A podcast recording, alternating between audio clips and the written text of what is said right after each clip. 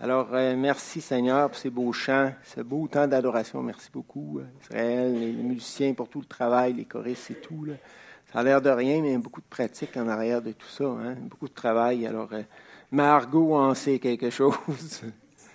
Margot qui est tellement travaillé au fil des années. Et on a des beaux souvenirs, on va relater ça à un moment donné, les belles chorales, les, toutes sortes d'activités incroyables qu'on a fait au fil des années. Quel beau souvenir. On va parler de l'amour euh, une dernière fois. Euh, dans le fond, on est euh, encore dans l'éducation chrétienne, mais on va surtout se concentrer sur l'amour. Je suis conscient qu'on a déjà visité ces textes-là quelques fois, mais c'est pas grave. On va les reprendre, les approfondir et les appliquer à la vie de famille. Donc, le titre, j'ai pas de PowerPoint, c'est Grandir dans l'amour et avec nos enfants. Donc, je pense qu'on est appelé à grandir dans l'amour nous-mêmes. Euh, moi, le premier, puis euh, Dieu me le montre, puis à nos enfants aussi, avec nos enfants. Pourquoi pas grandir avec? Moi, j'aime beaucoup le mot avec, là, plutôt que chacun fasse leurs petites choses sur une base personnelle, le culte personnel, la lecture de Bible personnelle, les efforts personnels, le ministère personnel je pense qu'il y a une force incroyable si on fait les choses euh, en famille. Euh, je me souviens à un moment donné, on, avait un téléviseur, on était à Bethel dans une maison mobile, puis euh, dans ce temps-là, on recule. on recule dans les années 82, mettons, 83, non, peut-être 85, en tout cas, peu importe. peut-être 86 aussi, mais. Oh là là, ça n'a pas d'importance. Mais on était là, euh, on voyait qu'à la télé, là, on n'avait pas de, multiples canaux, on n'avait pas d'abonnement euh, au câble ou quoi que ce soit. On avait juste un petit téléviseur. Mais on trouvait que les contenus se dégradaient. Puis on a fait une, une euh, réunion de famille. Les gars étaient petits, là s'assoit tous autour de la table, une réunion formelle, une réunion de consultation, de concertation. Puis là, on a dit au gars, bon, écoutez, papa et maman auraient quelque chose à suggérer au comité. Les trois gars étaient là. Puis euh, on leur a dit, écoutez, qu'est-ce que vous penseriez qu'on vende le, téléviseur? On avait aussi un, lecteur vidéo à, grosse cassette. Là. Qu'est-ce que vous penseriez qu'on fasse ça, puis qu'on vous achèterait hein, le beau gros bateau pirate Lego, à l'unanimité. Il était d'accord, on a mis la, télé puis le lecteur vidéo dehors pour un temps, en tout cas. C'est pas pour dire que la télé, qu'il n'y a rien de mauvais à la télé, parce qu'il y a des bons contenus aujourd'hui, puis beaucoup plus de possibilités de choix. Là. Mais euh, ce que je veux dire, c'est qu'en famille, si on prend des décisions en famille, puis qu'on euh, inclut les enfants dans, le, processus euh, décisionnel, ça peut être très, très puissant. Vous seriez surpris. Au lieu d'attendre, d'attendre, qu'ils soient grands, puis de prendre toutes les décisions pour eux, le plus vite on peut les engager là-dedans, vous allez être surpris même des idées qu'ils vont avoir, puis des fois du désir aussi d'aller dans le même sens. Puis quand on n'est pas juste un, mais quelques-uns dans la famille qui rament dans le même sens, ça devient puissant. C'était ça mon point. Bon, alors, pourquoi est-ce si important euh, que nous, parents, grandissions dans l'amour et entraînions nos enfants à emboîter le pas? Euh, parce que c'est très simple ce que je vais vous dire ce matin. La semaine prochaine, on fera de la doctrine, on va faire parler du Saint-Esprit, mais cette semaine, on, y va avec des choses simples de la vie chrétienne.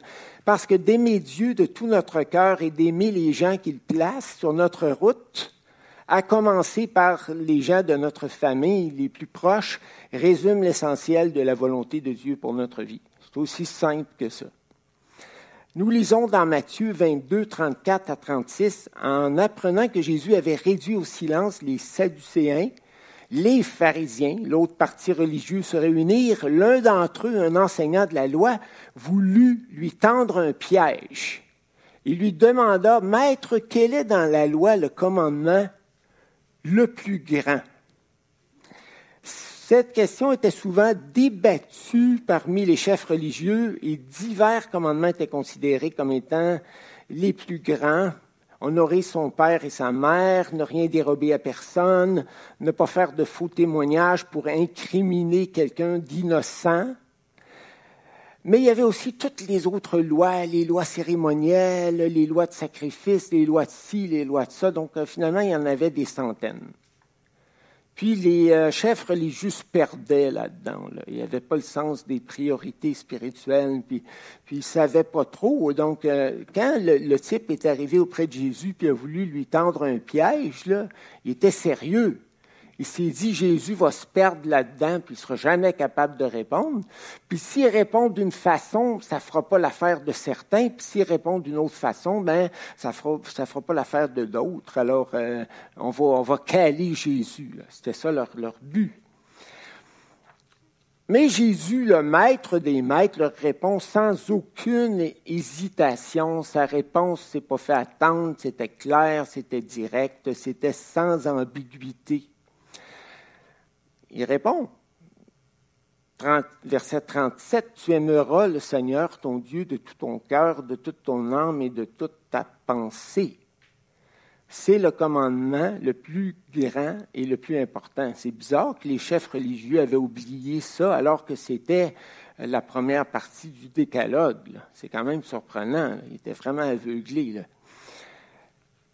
Et il y a un, second commandement qui lui est semblable, tu aimeras ton prochain comme toi-même.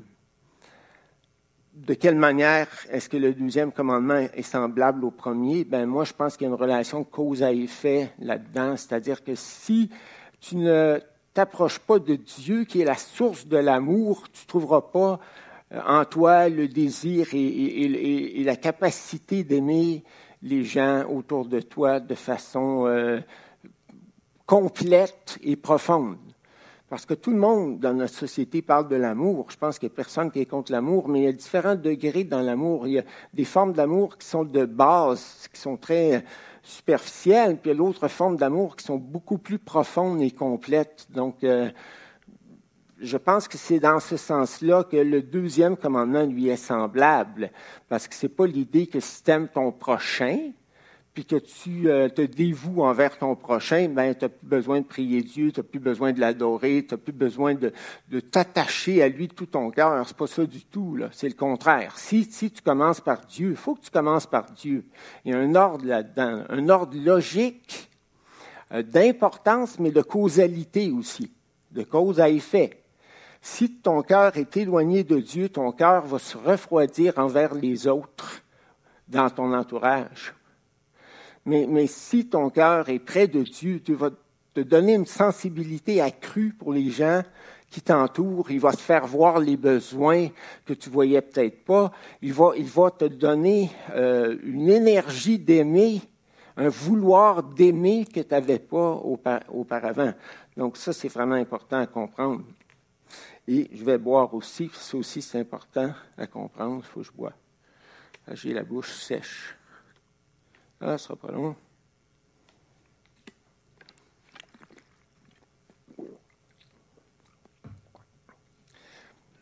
Donc, si je prends au sérieux l'enseignement de Jésus sur l'amour dans ces versets, euh, ben, est-ce que j'ai dit, attendez, je n'ai pas lu le 40, hein, tout ce euh, qu'enseigne la loi et les prophètes, c'est-à-dire tout l'Ancien Testament, est contenu dans ces deux commandements.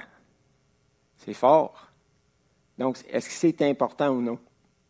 Est-ce que c'est central ou non? Il y a des centaines de fois où le commandement d'aimer est répété dans les Écritures et repris dans le Nouveau Testament avec des degrés beaucoup plus grands d'amour, là, même. Donc, si je prends au sérieux l'enseignement de Jésus sur l'amour dans ces versets, avant avant toute autre chose, je réserverai du temps dans mon horaire. C'est là que ça devient concret pour aimer Dieu. Tu as besoin de réserver du temps pour aimer. Pour aimer Dieu, pour le remercier, pour l'adorer, pour m'attarder dans sa présence et l'écouter. Et j'enseignerai mes enfants, par mon exemple, à faire de même. réserver du temps pour s'attarder devant. Au lieu de faire des petites prières à la sauvette, avant les activités, avant les repas, avant les couchers. C'est pas mauvais, mais c'est pas assez. De plus, je veillerai sur mon cœur et mes désirs afin que rien ni personne ne prenne la première place qui revient au Seigneur dans mes affections. Ça, ça correspond au, euh, euh, verset dans le décalogue qui dit euh, que tu aimeras Dieu de tout ton cœur, mais que tu ne vas pas servir les idoles. Il y a des idoles modernes qui peuvent se glisser facilement dans nos cœurs. Alors, on va veiller sur nos cœurs, on ne va pas laisser rien prendre la place de Dieu dans notre cœur et dans nos affections.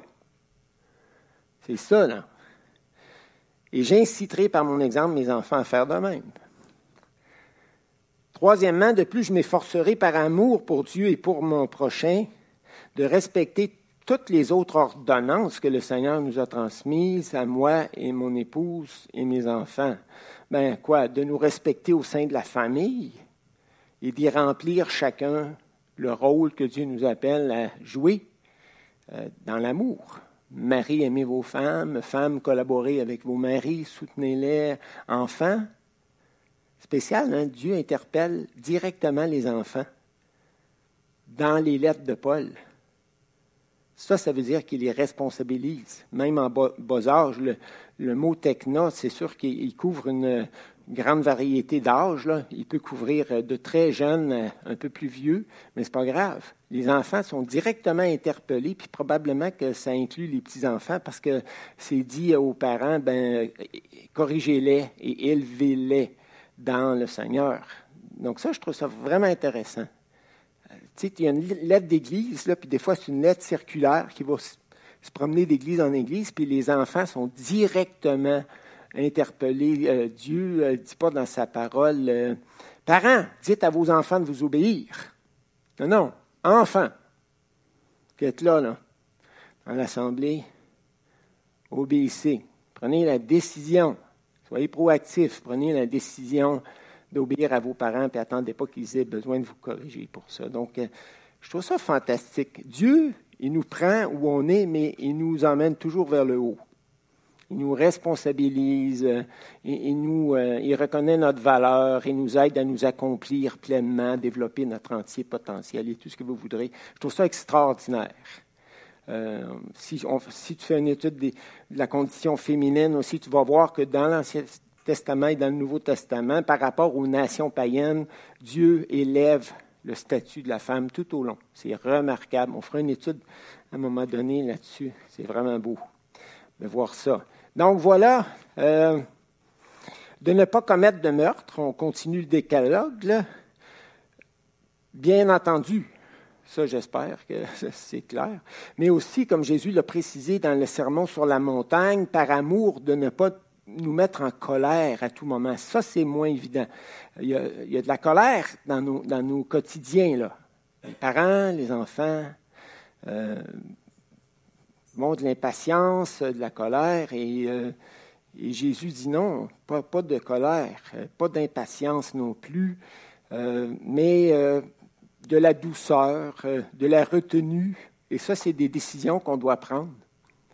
Si admettons qu'il y a un, climat électrifié là, à la maison, puis on veut que. Mais on aimerait que nos enfants entrent à la maison euh, dans un oasis de paix. On aimerait ça que lorsque l'épouse arrive à la maison, elle soit contente.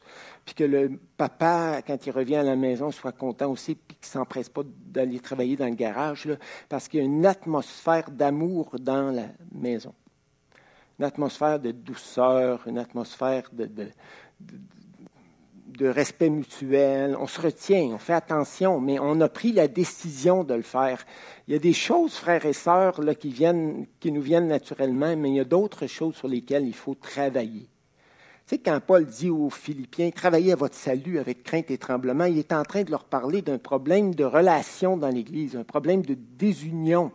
Euh, les frères et sœurs de Philippe n'arrivaient pas à s'entendre euh, pour, pour, toutes sortes de raisons.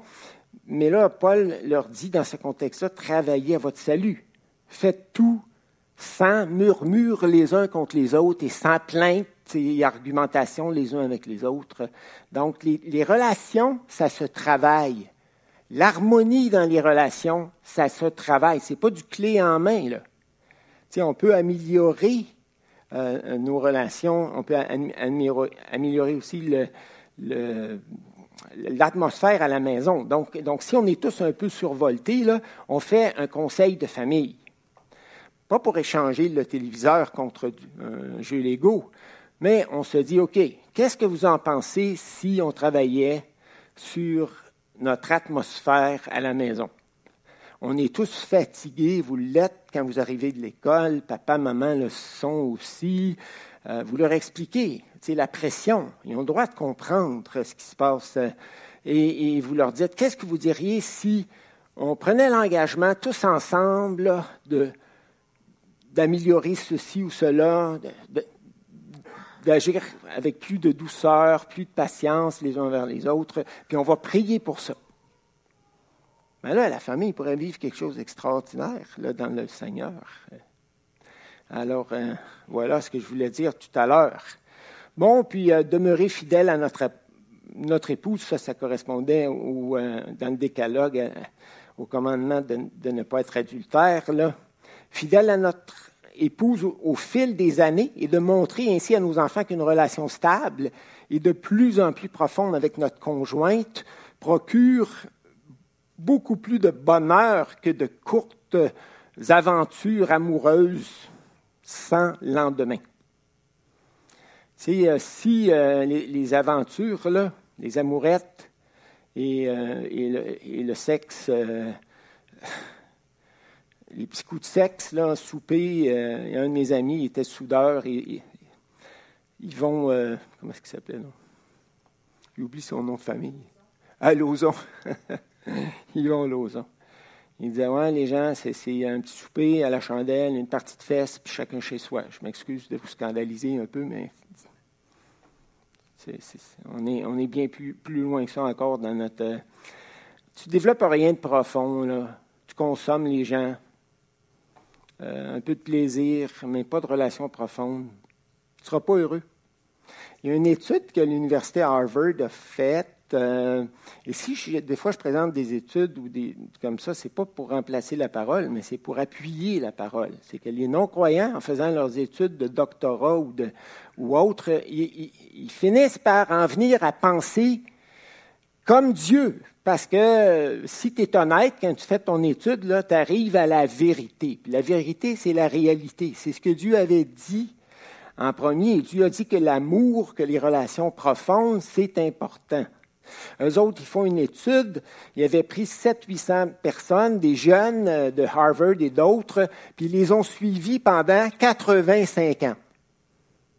C'est l'étude la plus longue qui a jamais été faite euh, dans cette université-là. Ils ont suivi. Puis là, ils, les ont, ils ont vu s'ils étaient heureux, malheureux, quel genre de relation ils tissaient avec les gens qui les entouraient. Puis la conclusion à laquelle ils sont arrivés, c'est que les personnes qui, dans le cours de leurs années, là, ont tissé des relations profondes, authentiques, profondes et complètes avec les gens qui les entouraient, étaient celles qui étaient le plus heureux, plus heureuses, pardon, puis celles qui étaient le plus en santé, qui avaient évité des, les diabètes de type B, des maladies coronariennes et bien d'autres choses encore. Donc, je trouve ça super intéressant. Ce que Dieu nous commande de faire, là, c'est toujours la meilleure chose à faire pour notre bonheur. Mais Dieu s'abaisse pas à nous donner toutes les raisons pour lesquelles il nous commande telle ou telle chose. Mais il est le créateur. Il sait comment on fonctionne. Les gens qui, sont seuls là, dans la société, puis qui vivent des grands stress, qui n'ont pas d'amis proches, ben qu'est-ce qui arrive? C'est qu'ils sont seuls à gérer leur stress. Puis souvent, ils n'arrivent pas à s'en débarrasser, puis le stress les use. Ça les détruit. Et ça détruit parfois leur santé. Donc, il euh, faut faire attention. Mais là, il ne faut pas non plus penser que les gens malades là, ont des mauvaises relations. Il ne faut pas faire des, des, raisonnements simplistes dans nos cœurs. Là. Ben, en fait, euh, Romains 13, 10, l'amour ne fait pas de mal au prochain, l'amour est donc l'accomplissement de la loi. Galates 5, 14, car toute la loi est accomplie dans une seule parole, tu aimeras ton prochain comme toi-même. Moi, je, disons, tu aimeras Dieu avant, j'aurais dit, mais en tout cas, on ne va pas corriger Paul quand même, c'est supposé d'être inspiré. Ça, dans le contexte, c'est probablement là qu'il devait mettre l'accent. Donc, euh, voilà. Et on arrive au chapitre 13 de euh, 1 Corinthiens, que j'aimerais regarder avec vous. L'apôtre Paul consacre le chapitre 13 de sa lettre aux Corinthiens pour leur faire comprendre qu'aux yeux du Seigneur, le véritable amour, celui qui est fait à la fois de tendresse et de vérité, qui exige un engagement au-delà des émotions passagères, est plus important que tout autre exploit dans la vie. Qu'on parle d'exploits personnels, professionnels ou même moraux ou religieux les Corinthiens étaient euh, imbus d'expériences exaltantes. Puis c'est pour ça qu'ils mettaient tant d'accent sur les dons miraculeux. Puis, euh, mais ils avaient oublié l'amour. Ils étaient mondains. Euh, il y avait des disputes dans l'Église. Ils intentaient des procès les uns contre les autres. il y avait vraiment un mauvais climat au niveau relationnel. Puis là, c'est pour ça que leur, leur égoïsme, dans le fond, puis leur orgueil a fait que l'apôtre Paul a été poussé par le Saint-Esprit à écrire le plus beau texte qui soit sur l'amour. Un texte qu'on peut lire et relire. Moi, je le lis, je le relis, puis je découvre des nouvelles choses dans ce texte-là à chaque fois. Alors, euh, tournez dans vos Bibles. Dans les versets 1 à 3, Paul souligne que sans l'amour, l'exercice euh, des dons les plus spectaculaires n'ont pas de valeur. En fait, ce qu'on vient de voir, c'est que l'amour doit être au centre de nos vies personnelles, de nos vies familiales, de notre vie d'Église. S'il n'y a pas d'amour, on passe à côté de l'essentiel. Tous les commandements de Dieu sont résumés dans les deux commandements qu'on a mentionnés, aimer Dieu de tout son cœur et aimer son prochain comme soi-même. Et l'amour est éternel, c'est une des valeurs avec la foi et l'espérance qui, vont euh, durer, même après la, vie terrestre. Alors, euh, employant un langage hyperbolique et hypothétique, Paul suggère que même s'il parlait toutes les langues des humains et des êtres célestes, ce qui n'était pas le cas, euh, il ne ferait que du bruit attirant l'attention sur lui-même. Certains pensent qu'il parlait la langue des anges, mais moi je ne crois pas ça. OK. On verra ça une autre fois. Au verset 2, il ajoute que même s'il possédait toute la connaissance et toute la foi qu'il est possible de posséder, ce qui n'était pas le cas, sans l'amour tout cela n'aurait eu aucune valeur devant Dieu. Enfin, au verset 3, il suggère que même s'il faisait preuve d'une générosité et d'une abnégation exceptionnelle, lui assurant l'admiration de tous, si ses gestes héroïques étaient posés sans amour, il serait dénudé de valeur devant Dieu. Donc, en d'autres mots, il est en train de dire, là, tu peux faire les plus beaux exploits possibles, mais si tu n'arrives pas à pratiquer l'amour, pas l'amour en parole seulement, je t'aime, je t'aime, puis je te laisse euh, avec tes problèmes, débrouille-toi. Non, non, le vrai amour, un amour qui est plus profond, plus complet, c'est ça qui va attirer les non-croyants au Seigneur. Ce n'est pas des relations superficielles, parce que ça, ils sont capables d'en avoir eux-mêmes. Ils, en ont, en plein. Donc, euh, si, tu n'as pas d'amour, tu passes à côté. C'est ça qu'il dit, dans le fond, à sa façon. Comme Matthieu l'avait dit d'une autre façon. Euh, dans les versets 4 à 7, Paul décrit à l'affirmative et à la négative quelles sont les caractéristiques de l'amour. Dans ces versets, il présente les caractéristiques de l'amour comme s'il décrivait les attitudes et les agissements d'une personne. Euh, on appelle ça une figure de style qui s'appelle la personnification. Bon. C'est comme si je parlais du vent, puis je disais, il s'en vient, il arrive près de nous, il vient nous visiter. Le vent, le vent, c'est pas une personne, on s'entend? Alors l'amour non plus, ce pas une personne, mais voilà ce que l'amour fait, verset 4a, première partie du verset 4. L'amour est patient, plein de bonté, plein de gentillesse. Patient et gentil. Imaginez des parents et des enfants qui, au sein de la famille, malgré la fatigue, les pressions et le rythme effréné de la vie moderne, aurait choisi d'un commun accord, je reviens à mon conciliabule familial, il aurait choisi d'un commun accord de pratiquer la patience et la gentillesse les uns envers les autres au quotidien, et particulièrement quand tout le monde atterrit à la maison.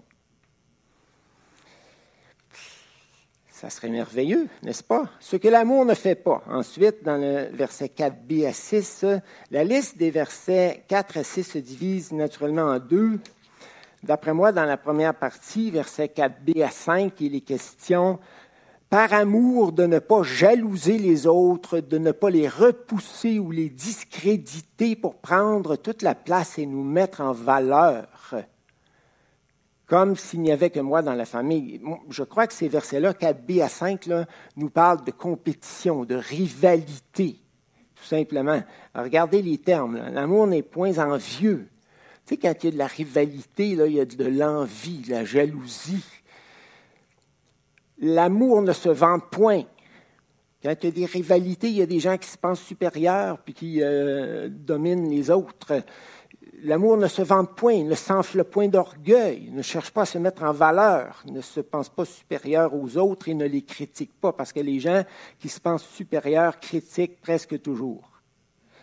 L'amour ne fait rien d'inconvenant, il ne cherche point son intérêt, ne fait rien de honteux. C'est ça que ça veut dire, de honteux en secret, là, pour tasser les autres, pour euh, les discréditer, pour se mettre en valeur. L'amour ne s'irrite point, si les autres ne nous donnent pas exactement ce qu'on voudrait au moment où on le désire, il, ne soupçonne point le mal, il ne réagit pas impulsivement, ne juge pas aux apparences, etc. etc. Donc, moi, je vois dans ces versets-là, 4b à 5, un, climat de rivalité. Ça, il faut travailler ça. On n'a pas le choix. Même au travail, les adultes, parfois, vivent dans un contexte de, de relations tendues. Pas toujours facile pas juste les enfants, c'est pas juste à la maison. Non, non, il y a de la jalousie au travail, il y a de l'envie, il y a du gossiping, euh, tu sais, de, la médisance, euh, du placotage, euh, il, y a, des, des, hommes qui sont brusques, il y a toutes sortes de situations incroyables. Avez-vous remarqué qu'on dirait que tous les péchés là, du monde sont en train d'être révélés aux nouvelles grâce à nos grands moyens de communication? D'après moi, Jésus, avant de venir, juger le monde permet que le péché des humains soit étalé à grande échelle. Il n'y a pas une journée que j'entends pas parler d'abus sexuels, de ci, de ça, de ça, de ça. Puis ça, c'est les nouvelles qui, qui, nous parlent de ça, mais, ils ne croient pas au péché, mais ils croient à beaucoup de formes de mal, en tout cas. Puis dans le verset 6, là, il est question toujours, par amour, de prendre courageusement position contre l'injustice et pour la vérité pour ce qui est bon et louable aux, yeux du Seigneur. C'est intéressant de voir que la vérité fait partie de l'amour. Parce que des fois, on, associe l'amour à la tendresse, à la chaleur humaine, à, l'inconditionnalité, tu sais, dans le sens qu'il faut accueillir tout le monde. Je suis d'accord avec ça. Puis il faut les aimer. Mais, là, on, met la vérité en opposition à l'amour. Mais en fait, la vérité fait partie de l'amour. L'amour ne se réjouit point de l'injustice. L'amour ne peut pas euh, approuver le mal, s'en réjouir, mais il se réjouit de la vérité. Alors, il se réjouit de ce que Dieu approuve. Et je pense que c'est important aussi, quand on grandit dans l'amour, euh, de grandir en discernement. Parce qu'il y a une façon d'aimer les gens. Tu peux les accueillir avec l'amour, forme de base, l'amour inconditionnel, mais ensuite, si tu les aimes vraiment, puis que les gens marchent tout croche ou qui ont emprunté des sentiers de destruction, ben, euh, je pense que si tu les aimes vraiment, tu ne vas pas te contenter de les encourager à se perdre davantage, à se, faire du mal, etc. Tu vas devoir à un moment donné euh, mettre un peu de vérité dans ton discours. Euh. D'ailleurs, il y a un beau verset qui dit que les blessures d'un ami, un vrai ami, là, pas quelqu'un qui ne te parle jamais, mais par contre, quand il voit quelque chose de pas correct dans ta vie, il accourt vers toi, comme s'il t'aimait de tout son cœur, mais il ne parle jamais. Un ami, quelqu'un qui t'aime, là, avec qui tu as une bonne relation, tu nourris une relation, un ami va se permettre de, de, dire une vérité. Ça va peut-être te blesser sur le coup. Euh, puis l'ami, il t'aime assez pour accepter de déplaire. Il ne fera pas exprès, là. Mais, mais c'est pour t'aider à faire une belle prise de conscience, puis, puis à te rendre davantage heureux. Donc, euh, puis à la fin, euh, verset 7, le dernier verset, euh, il est question de pardon et d'encouragement qui euh, est spécial. Ici, on a une, forme de répétition d'idées qui est euh, avec une structure AB, AB. on appelle ça un chiasme, c'est une figure de style. L'amour excuse tout. Ça veut dire qu'il pardonne. L'amour couvre une multitude de fautes. Donc l'amour pardonne, il excuse tout. Donc euh, l'amour, là, c'est pas la fuse qui pète euh, rapidement. L'amour est patient. L'amour excuse tout. Après ça, l'encouragement. Il croit tout. Tu sais, la personne euh, t'a blessé, bon, tu lui pardonnes, puis après ça, tu dis, là, là, Bernard, je te, te blesserai plus, je vais faire attention. OK. Tu n'es pas là en disant, ben là, euh, semble que tu m'as dit ça souvent. Je ne suis pas sûr que j'ai le goût de te croire. Il excuse tout, il croit tout, il espère tout. Euh, non, ça, j'ai dit que c'était. Euh, c'est quoi que j'ai dit? Donc, j'ai dit que c'était ABAB, mais ce n'est pas ça. C'est ABBA. Est-ce qu'il y en a qui l'avaient vu? Oui, hein? Hmm. Il excuse tout, ça, c'est le pardon. Il le croit tout, ça, c'est l'encouragement il espère tout, c'est encore l'encouragement. C'est la même idée qu'il croit tout, puis il supporte tout, on revient au pardon. Donc c'est plus A, B, B, A. Hmm. Voilà. Et dans les versets 8 à, 13, euh, l'apôtre Paul est juste en train de dire il y a bien des choses qui vont disparaître, euh, mais l'amour ne disparaîtra pas. Alors on va écouter notre chant que vous avez peut-être déjà entendu, mais il est tellement beau euh, sur l'amour. Et on va méditer notre texte avec ça. Puis ensuite, euh, je vais terminer avec euh, deux ou trois points pratiques pour mettre l'amour en, action. Et je ne vais pas dépasser, ne vous inquiétez pas. OK?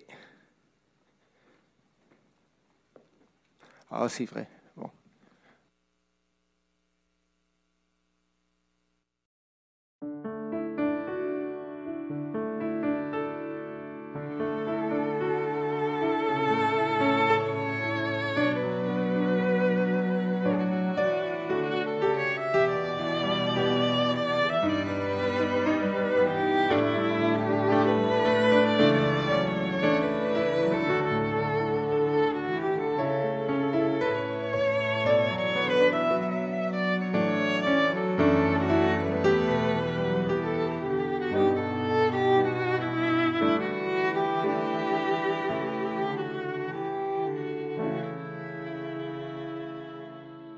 Même si je parlais toutes les langues et que je possédais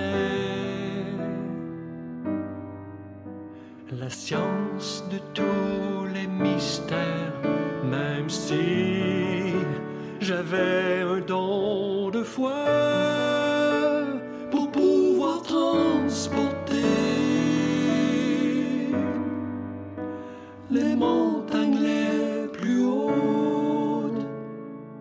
Si je n'ai pas l'amour, si je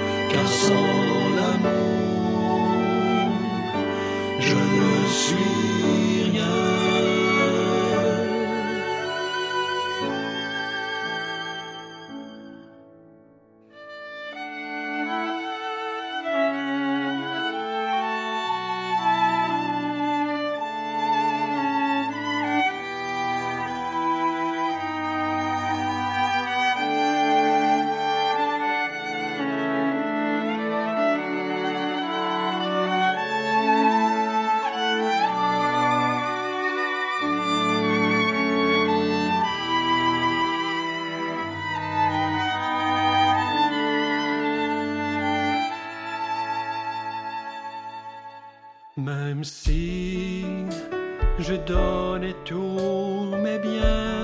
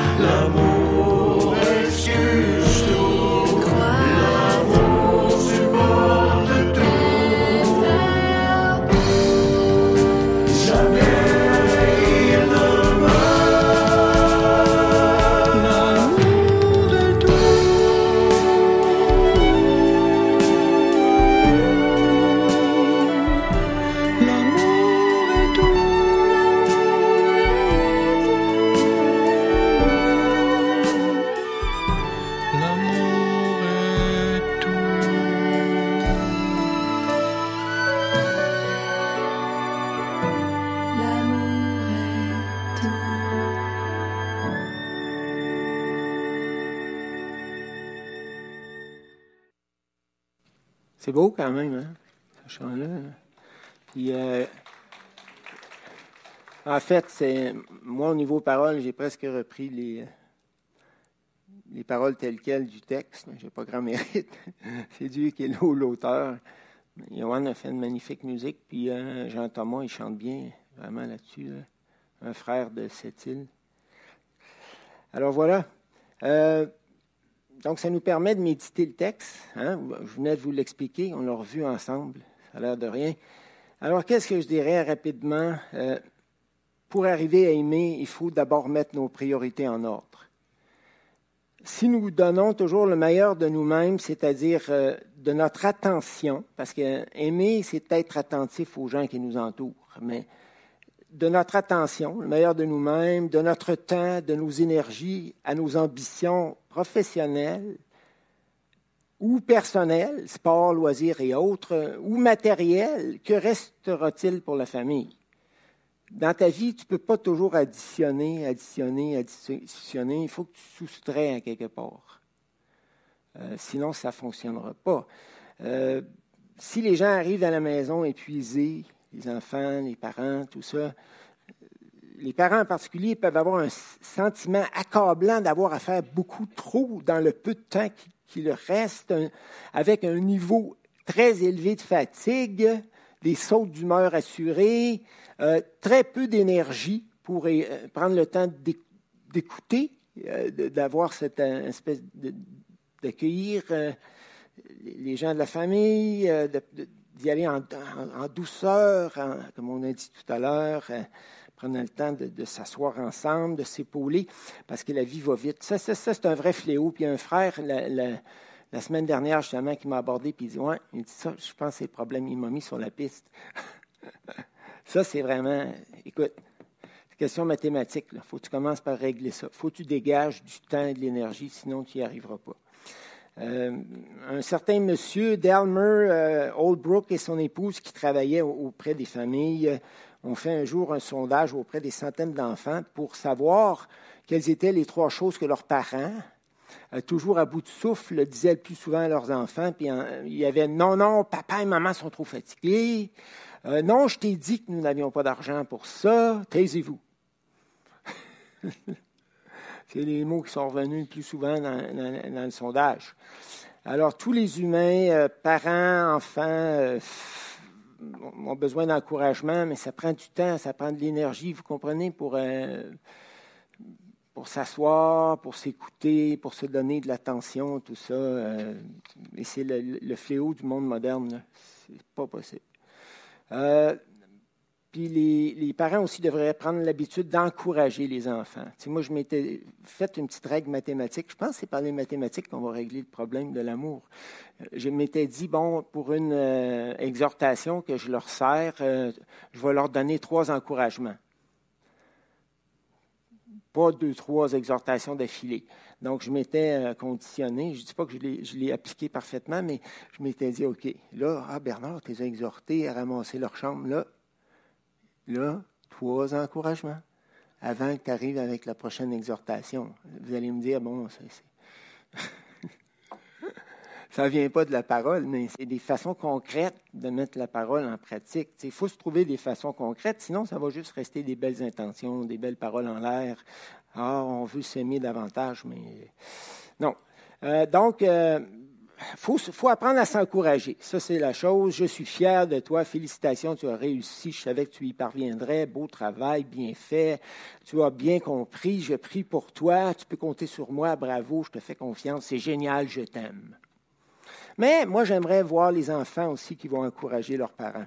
Ça, ça serait vraiment révolutionnaire. Si les parents là, pouvaient prendre le temps de responsabiliser leurs enfants, comme Dieu le fait dans sa parole, puis de leur dire, là, écoutez, les enfants, euh, papa et maman aussi ont besoin, euh, sans vous euh, raconter toutes les pressions qu'ils vivent en détail, mais vous pouvez leur en mentionner quand même une couple. un dialogue honnête au sein de la famille, ça crée une communion extraordinaire. Quand vos enfants voient que vous êtes vulnérable aussi, que vous avez des besoins, ça les, ça les, ça les rend très euh, compatissants. Les enfants sont sensibles. On ne s'en rend pas compte. Alors, euh, tu dis à tes enfants, ben, ah, moi, je- ça, c'est une affaire qui m'est venue, cette idée-là, euh, cette semaine, mais, si c'était à refaire, je mettrais ça en pratique. Bon, qu'est-ce que vous aimeriez dire de, de beau et de gentil à papa et maman pour les encourager? Pourquoi pas? Hey! Bloquer du temps dans notre horaire pour euh, aimer et passer à l'action. 1 Jean 3, 18, mes enfants n'aiment pas avec des paroles et avec de beaux discours seulement, mais avec des actes. Ces actes montrent que notre amour est vrai. Ah oui, bloquer du temps, ça revient un peu à notre histoire de priorité. euh,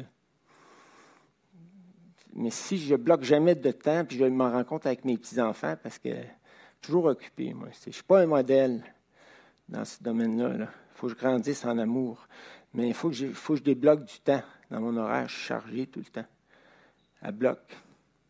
Mais là, c'est comme j'ai commencé une belle relation avec mon petit Benjamin. On a pris l'engagement de prier l'un pour l'autre. On s'est partagé des requêtes, tout ça. Mais, mais là, ça a été une fois un one-shot deal. Mais il faudrait que je nourrisse la relation puis qu'on prenne du temps ensemble. Que je débloque un peu de temps. C'est euh, aimer des personnes importantes dans notre entourage. On ne peut pas aimer tout le monde. C'est impossible. Même Jésus n'a pas pu guérir tous les malades. Il faisait des, sessions de guérison, puis à un moment donné, il arrêtait, parce qu'il n'y avait plus le temps, il n'y avait plus l'énergie, tout ça, il n'a pas guéri tout le monde. On ne peut pas répondre aux besoins de tout le monde, mais, demandons au Seigneur, Seigneur, c'est qui les personnes essentielles dans ma vie avec qui j'aimerais nourrir la relation? Ça, c'est vraiment, je pense, les questions de base. Chercher à mieux nous, nous connaître, mieux nous, nous comprendre, euh, nous écouter, euh, nous donner de l'attention. euh. Écoutez, on pense qu'on connaît les gens, mais on ne les connaît pas. La Bible décrit le cœur de l'homme comme un puits profond. Euh, Proverbe 18, 4, les paroles de l'homme peuvent être profondes comme l'océan. Vivifiante comme un torrent et source de sagesse. Les pensées de l'homme sont cachées comme des eaux souterraines profondes. L'homme sage sait épuiser. Tu sais, le cœur de l'homme, c'est très profond. Puis ce que je trouve extraordinaire, c'est que Dieu nous connaît.